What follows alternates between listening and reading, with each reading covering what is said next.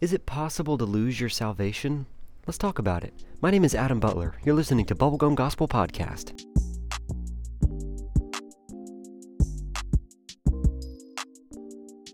Once saved, always saved? Or is it possible to become unsaved?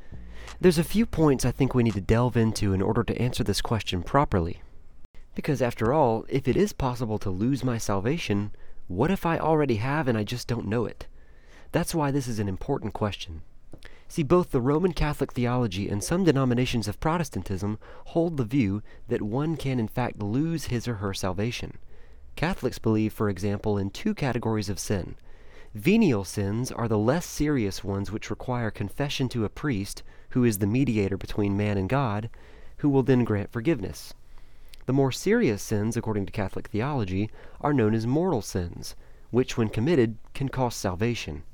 I strongly differ with this position. I like what Dr. Michael Brown said when he was asked the same question. He says that we cannot lose our salvation in the sense that we lose our car keys as if to misplace them or something. However, Brown states, we can forfeit our salvation, being that God will not force anyone into heaven against their will. God grants us the choice to obey or to reject Him. Should we choose to reject Him, we can forfeit our salvation and refuse to follow Christ.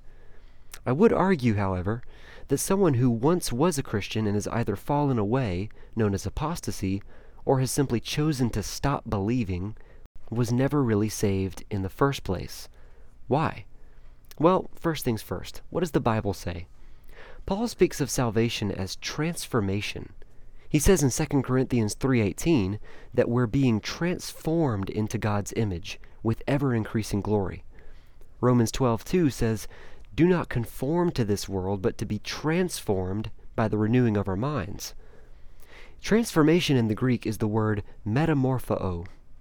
If that sounds familiar, it's because that's where we get the English word metamorphosis when speaking of the change between a caterpillar and a butterfly, for example. It is literally to make a dramatic change in form or being. Now, once a caterpillar transforms into a butterfly, the butterfly cannot transform back into a caterpillar. In other words, it's a brand new creation, permanently. The same is true for the believer who has been transformed by the Holy Spirit. Similarly, Jesus speaks in the Gospel of John about salvation being a rebirth. One who has truly been born again is a new creation, Scripture says. So, if true salvation has taken place in the life of the believer, he or she cannot lose that. In other words, Christ's atoning work on the cross covers our sins, and according to Romans 8, there's now no condemnation for those who are in Christ Jesus. So though we still stumble and sin, our sins are paid for, and our names are written in the Lamb's book of life.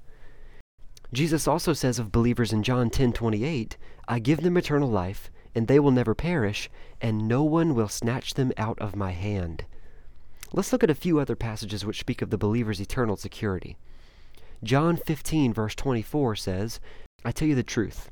Whoever hears my words and believes him who sent me has eternal life and will not be condemned. He has crossed over from death to life. Jesus seems to be speaking here of a transformation that has already taken place.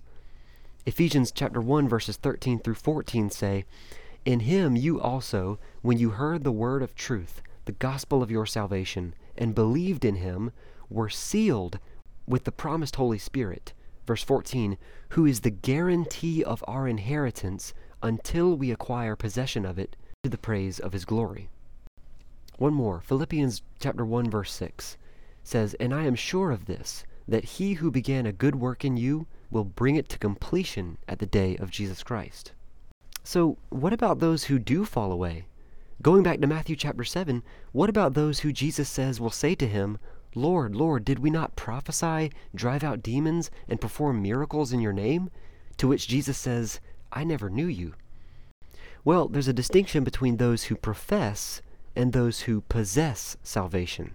Anyone can profess salvation. In other words, anyone can claim to be saved, but only those who have truly been redeemed by God's Spirit are really saved. After all, James says in James 2:19 that even the demons believe, but they're not saved.